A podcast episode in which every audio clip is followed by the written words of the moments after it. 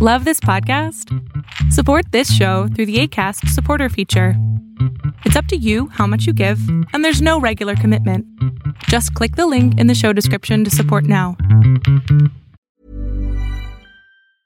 Ever catch yourself eating the same flavorless dinner three days in a row? Dreaming of something better? Well, HelloFresh is your guilt free dream come true, baby. It's me, Keke Palmer.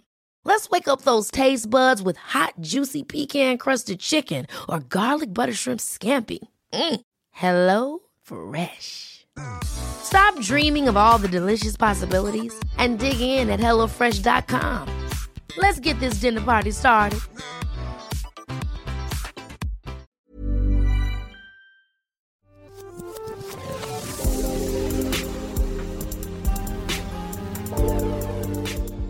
And we're back, back again for another season of Wine School Dropout. This season is super special to me as it is an abroad season from a destination that was at the top of my bucket list. Before we get to this season, though, I want to talk to you about what's going on with Wine School Dropout in general. We started this podcast bringing you episodes to give you a basic understanding of wine like, what do vintages really mean? Why is wine priced the way it is? What makes sparkling wine sparkling? Things like that. Then we moved into introducing you to the people that work in and around the wines you drink on an international level. You really like that. So you spoke and we listened. Going forward, Wine School Dropout will stay true to its name, still schooling you, but not talking about the tasting notes and such. We'll be talking about regions, culture, food pairings, where to go for the greatest wine experiences. Sound good? Think of it as an ears on, because it's a podcast, learning experience that you wouldn't get in a formal classroom or in school. You'll learn grapes and soil and winemakers, and also the best places to travel for wine and what to expect when you arrive. What do you think about that?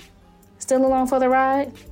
Fantastic let's get into our newest season, Season 5, Wine School Dropout, Semester Abroad.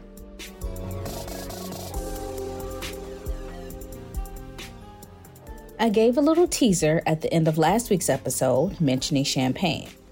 Any other region outside of Champagne must call their sparkling wine something else, even if they use the same method. I had the pleasure of meeting Andiswa Mafeba, at a wine dinner. She mentioned that she brought some of the wine she made to the dinner. The sparkling wine she made. This young black African woman is in the wine industry and making sparkling wines at a major producer in South Africa. Clearly, we had to talk more. In today's episode, you'll hear Andiswa's story of how she got into wine, sparkling wine, and what's going on in the South African wine industry right now. Enjoy.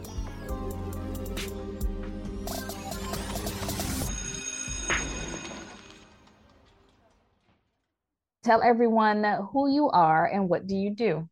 Uh, well, firstly, thank you for having me. Um, I'm Diswa. I am a South African Cap Classique winemaker. I work for Boschendal Wines, and this is started working with them on the 1st of December last year. So this was my first vintage with them.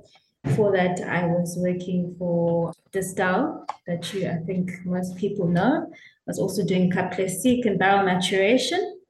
I am 31 years of age, and I really like saying that. Yeah, and I have a sheer passion for for senses. I have a sheer passion for tasting, smelling, and everything. But more importantly, I have a sheer passion for Cap. How I got introduced to Cap was I kind of sort of fell into it and it just became such a passion for me. And I think it's one of the wines that that are truly, truly rewarding. You give back, it gives back tenfold of what you, the, the amount of effort that you give. So yeah, I am loving every part of Cap Classique. Now, for those listeners that don't quite know, can you please explain to us Cap Classique? So, Cap Classique is basically the South African um, version of Champenois, uh, method Champenois. So, in South Africa, we would then call it method Cap Classique. Um, Cap comes from the word Cape. classic means just a classic wine. It's an elegant wine. It's finesse um, and everything else. Um, so it is basically very much similar to um, Champenois method, but obviously the grapes are all South African and yeah, from the South African soil. And also, I'm sure you've tasted, um, there are certain differences that um, are quite prevalent in, in Cap Classique as opposed to um, method Champenois wines, purely because of the terroir. What are the grapes that you use? Because in Champagne, they use uh, Pinot Noir, Pinot Meunier, and Chardonnay. I know you have Chardonnay in South Africa, and I think some Pinot Noir as well. What are the grapes that are in the blend uh, for Cap Classique? So mainly the grapes that are being used are, um, as you say, Chardonnay. We have Pinot Noir and Pinot Meunier. Even though we don't have much of the Pinot Meunier, but more importantly, I think because South Africa has been blessed with so much good Chenin Blancs. A couple of the wine um, winemakers are are also experimenting with Chenin Blancs.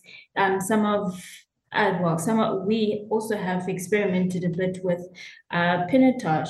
So um, I think the scale in which what we can give into um, Classique is growing. So it's not just the traditional stuff; it also has that South African feel to it.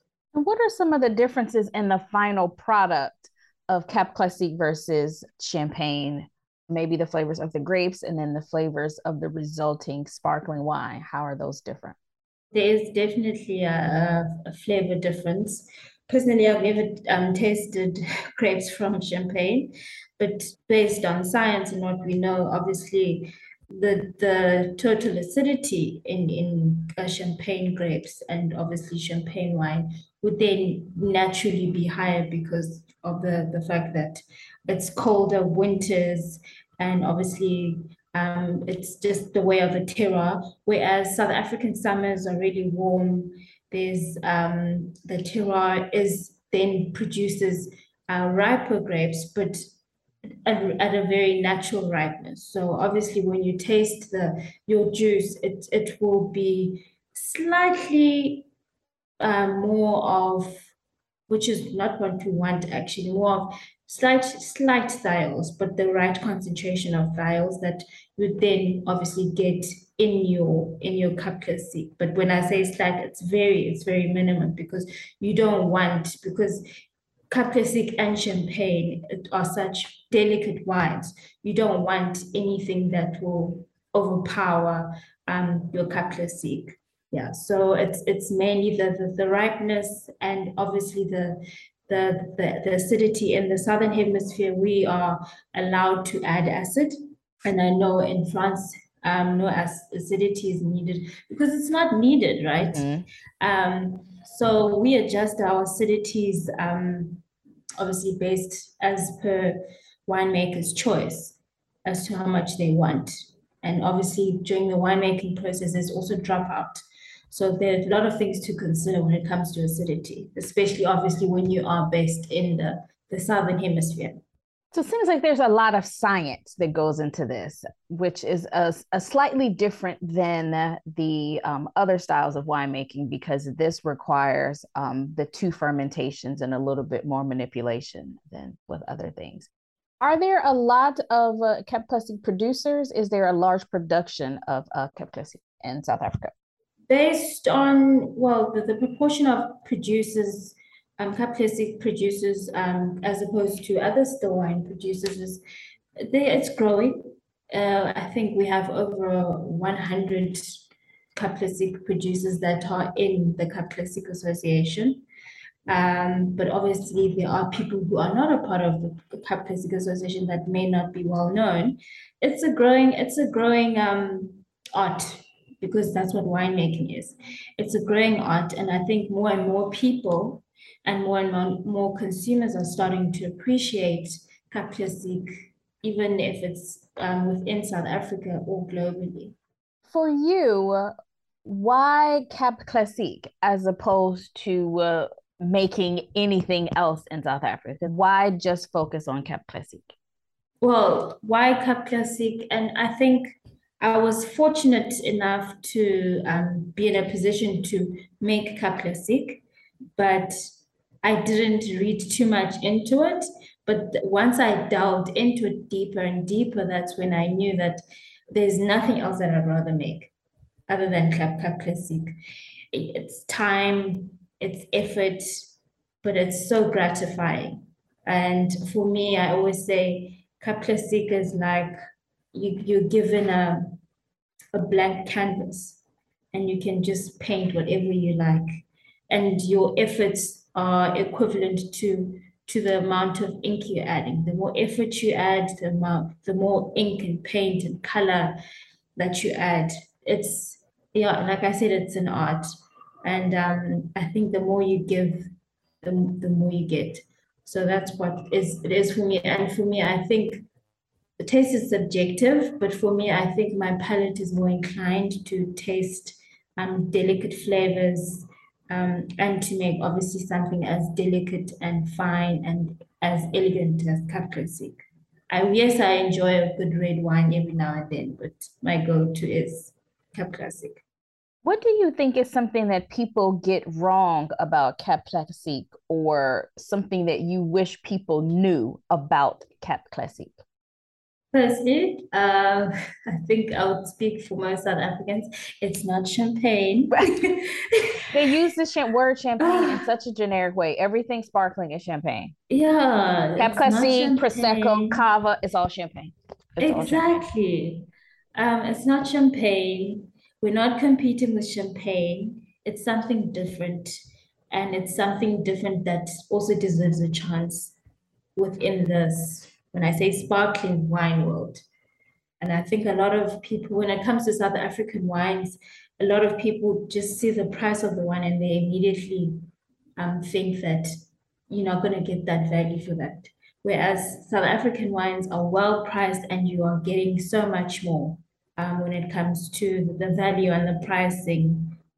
Now, I read a little bit about you, and you kind of got into wine and specifically Cap Classique in an interesting way. Can you lead us through that a little bit?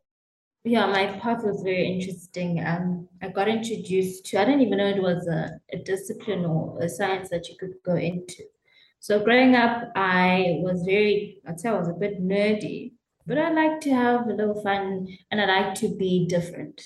So um, end of my 12th grade, which is matric, I obviously now had to decide um, what careers I'm going to focus on. And um, as soon as I got this, I, within that, I got a scholarship to study winemaking and I got accepted at this uh, University of Stellenbosch. But my family said, no, you are not going there. You are gonna um, study anything else, anything but um, and I know look, within the African community, something like wine is, is frowned upon because it's associated with alcoholism, it has bad connotations, and so on. But I managed to end up in Stellenbosch um, the following year um, through a lot of begging and some tears. Um, I then started with my viticulture and enology degree from Stellenbosch, and I went on actually during that time in, in my fourth year, I did an internship and then I realized, hey, there's so much more to winemaking or the wine industry other than actual winemaking. And then instead of going straight to work after I finished my degree, I then went on to do my master's in um, consumer sensory research because I wanted to learn more about the senses. Like I said, I'm like, I think I'm a sense freak. I wanted to learn more about the senses and how to better position your product, how to read consumers' perceptions in order to make the best product as possible. And I think within the South African scope, that is something that is still missing. Um, but I mean, Rome was not built in a day. I think we're making good strides towards that. Afterwards, I got myself the job after nine months of searching. And I started with Distell, and I was there for three vintages. And then afterwards, where I was um, doing Cap Classique, and um, looking after barrels. So I was doing barrel maturation also. And then I um, started working for Bosch DGB. So it's been it's been a short stint. I mean, we've got winemakers that have worked for, for a very long time. And I think I was fortunate and blessed, and also obviously through hard work, enough to, to gain positions in, in very big corporations and have very big roles um, at such a short amount of time. But I think it all, it's all hard work and just being prepared. Absolutely. And the yeah. fact that you just kind of kept going and kept building on, like, okay, I am interested. So let me apply for this program. Okay, let me go mm. to school. Okay, mm. let me try to get this internship. Okay, you got that internship. And just kind of kept going down that path and through your um, persistence, consistency, and then also your hard work. Yeah, that's very true. And I think that's something that you have this thing called imposter syndrome. Just uh, like a drop of imposter syndrome helps you to push even harder.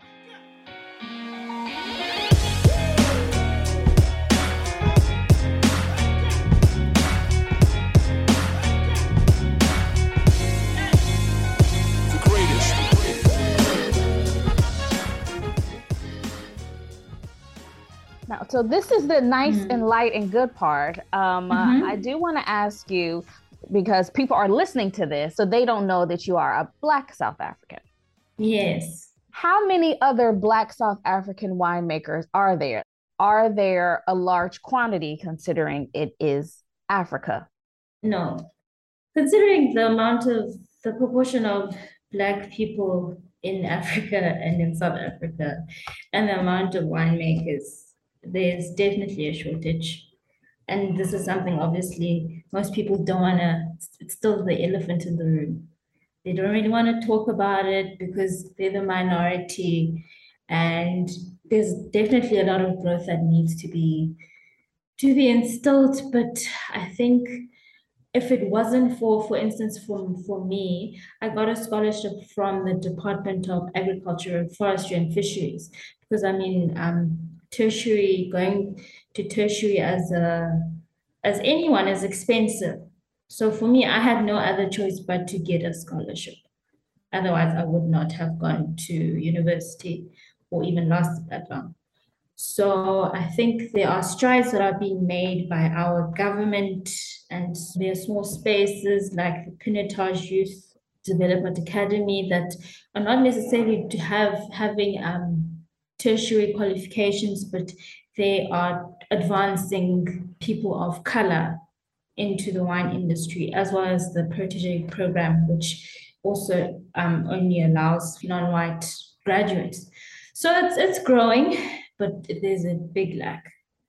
What do you think is the biggest challenge for having more people of color in South Africa in the wine industry? Is it education? Is it money? Is it lack of opportunity? Is it people not feeling welcome? It is multi layered. You actually, it's everything. It's everything that you just said because going back to, if we look at South Africa's past, apartheid led to everything that you've just mentioned. And obviously, having a past like that is going to instill fear for industries like the wine industry. It, it is going to instill some sort of disinterest because it is associated with a certain group of people. So I think, yeah, it's it's it's really multi-layered.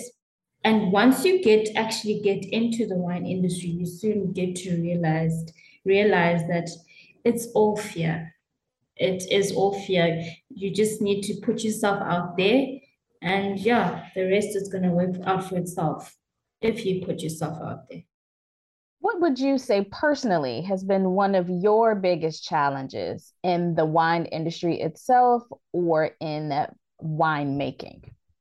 One of my biggest challenges within the wine industry is, I'm mean, well, I mean, it, I think also the, the, the distribution of males to male to female, that's another challenge, but it's also growing. there are a number of women who are, for instance, the cellar masters, or they are head winemakers for a division um, within the wine wine companies. So it's still, I think, gender also plays a role. And sometimes age as well, because the wine industry tends to be much older than we are. And some people are thinking, like, oh, well, what do you know? You haven't been drinking wine that long. You haven't been doing this long enough. And it's like, mm. well, you have to start somewhere. Like, we exactly. don't just wake up and we're 75. Okay. We have to start at 21 and then that is so true. older. That is so true. That's very true. And obviously, like for, for instance, a person like me, when I started with winemaking, I was drinking sweet, cheap wine when I wasn't supposed to. We all start somewhere. We all start you know? that. We all start there. And as soon as I got into it, then obviously it's an acquired taste. Well, alcohol's an acquired taste. It's an acquired art. You get better at it, and obviously with some time, you you you become that that what you want to be. And I think obviously, as you mentioned, age does play a role. It really does because you you have you have people that were raised in cellars who you have people that used to go in with their fathers or whoever or their opas tasting wines in the cellar, whereas you only started tasting wines at the age of 19 or 20 when you got to varsity. That question may have been um, uh, asked about challenges, so it may have been challenging to answer mm. and also not as light and breezy as the rest of this interview. So let's change it up a little bit. What is one of your accomplishments that you are the most proud of? If I should say, I think that the more experience I get in the industry, the more I shock myself. Like I got into this Distell and then I was like, wow, I'm doing this. Now I'm making Bosch and Classique and I can truly say without bashing any people that this year for me has been the year for me when it comes to the quality of wine I've made. It really has. So I think the further I go, the more I surprise myself. So the base wines were, I mean, I was shocked. But it's that effort, that effort that you put in. That's why Classique is so gratifying and you're only going to get better. Yeah. So it's it's actually amazing. If you weren't making wine, what do you think you would be doing? If I wasn't making wine, I would have gone into a different discipline that also involves senses. Um, I think I would go into the aroma aroma um, therapy or perfumery. I was gonna say you'd be making perfume. Uh, nice. Yeah, I would definitely do something like that. When you aren't drinking Cap Classique, what are you mm-hmm. drinking? White wine.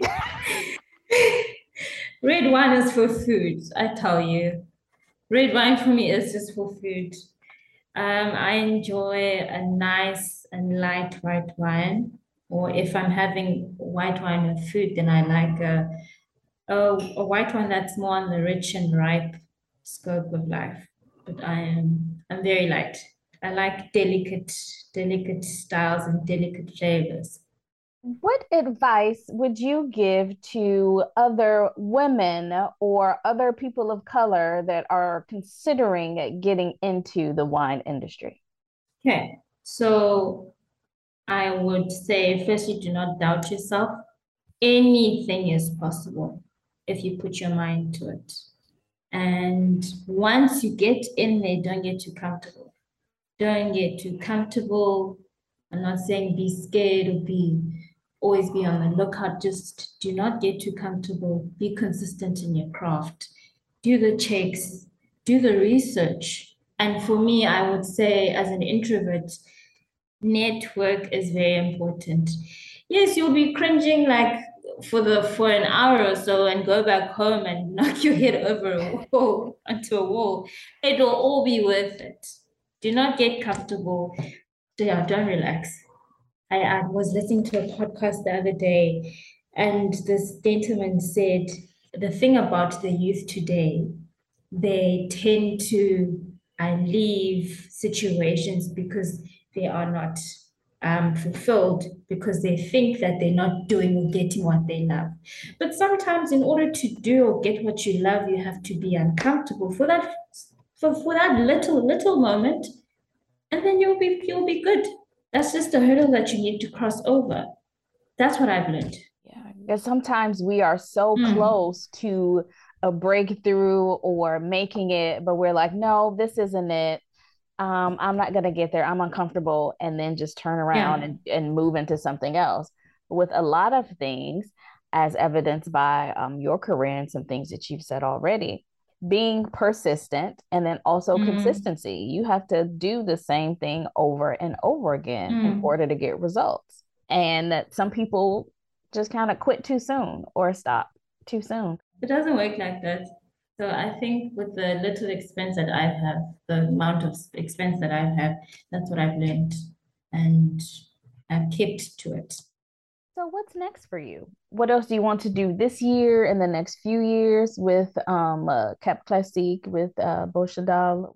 So what's next for me is that I will continue to do what I'm doing because I think something like Cap Classique is something that needs to be perfected and I am not where I want to be when it comes to my craft and my art. So I'll continue, and if avenues open up, they open up. But I will continue to do what I'm doing and do do it the best way I know how to, and do the research that I need to do in order to to become the best, to get to where I want. Okay, thank you. I love that. I love that if we want to find your wines, are you just mainly in South Africa or do you export uh, to the States or Europe or anywhere else? No, we export to the States and, and Europe. The States, I know there's Cape Classics. We also stock through Urban Grape. But the States, anywhere that has that is distributed by DGB will definitely have um, Boschendal. And then in in the UK, Waitrose, and then obviously, we, I think we're very, also very um, popular in in the Scandinavian countries. Okay. Norway, um, Sweden. I'll pop up to London and um, grab some. No problem. Please do. Please Again, do. thank you so much for your time. I appreciate you um, doing this interview, and I can't wait to share you and your story with the world. Thank you so much, and it's a, it's an absolute pleasure.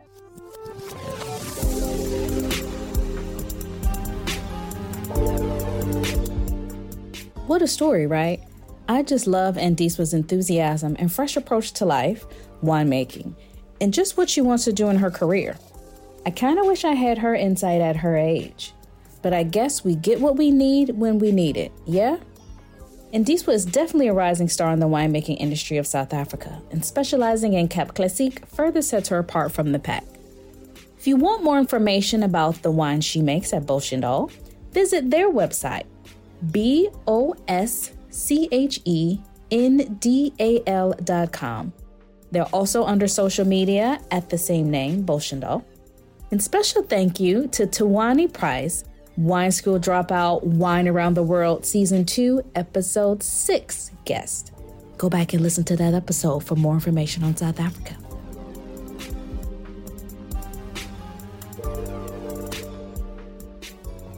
Thank you for listening to Wine School Dropout. This podcast was produced by Studio Ochenta and hosted by me, Tanisha Townsend.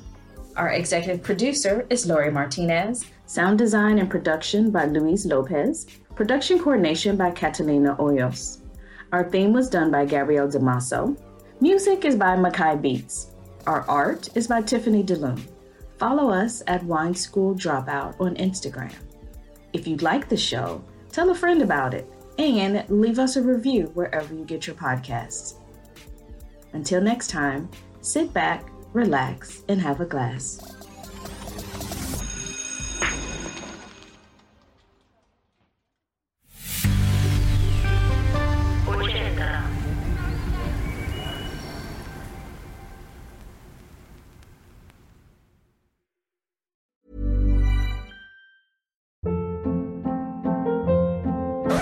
Hold up. What was that? Boring. No flavor. That was as bad as those leftovers you ate all week. Keke Palmer here, and it's time to say hello to something fresh and guilt-free. Hello Fresh. Jazz up dinner with pecan-crusted chicken or garlic butter shrimp scampi. Now that's music to my mouth. Hello Fresh. Let's get this dinner party started. Discover all the delicious possibilities at hellofresh.com.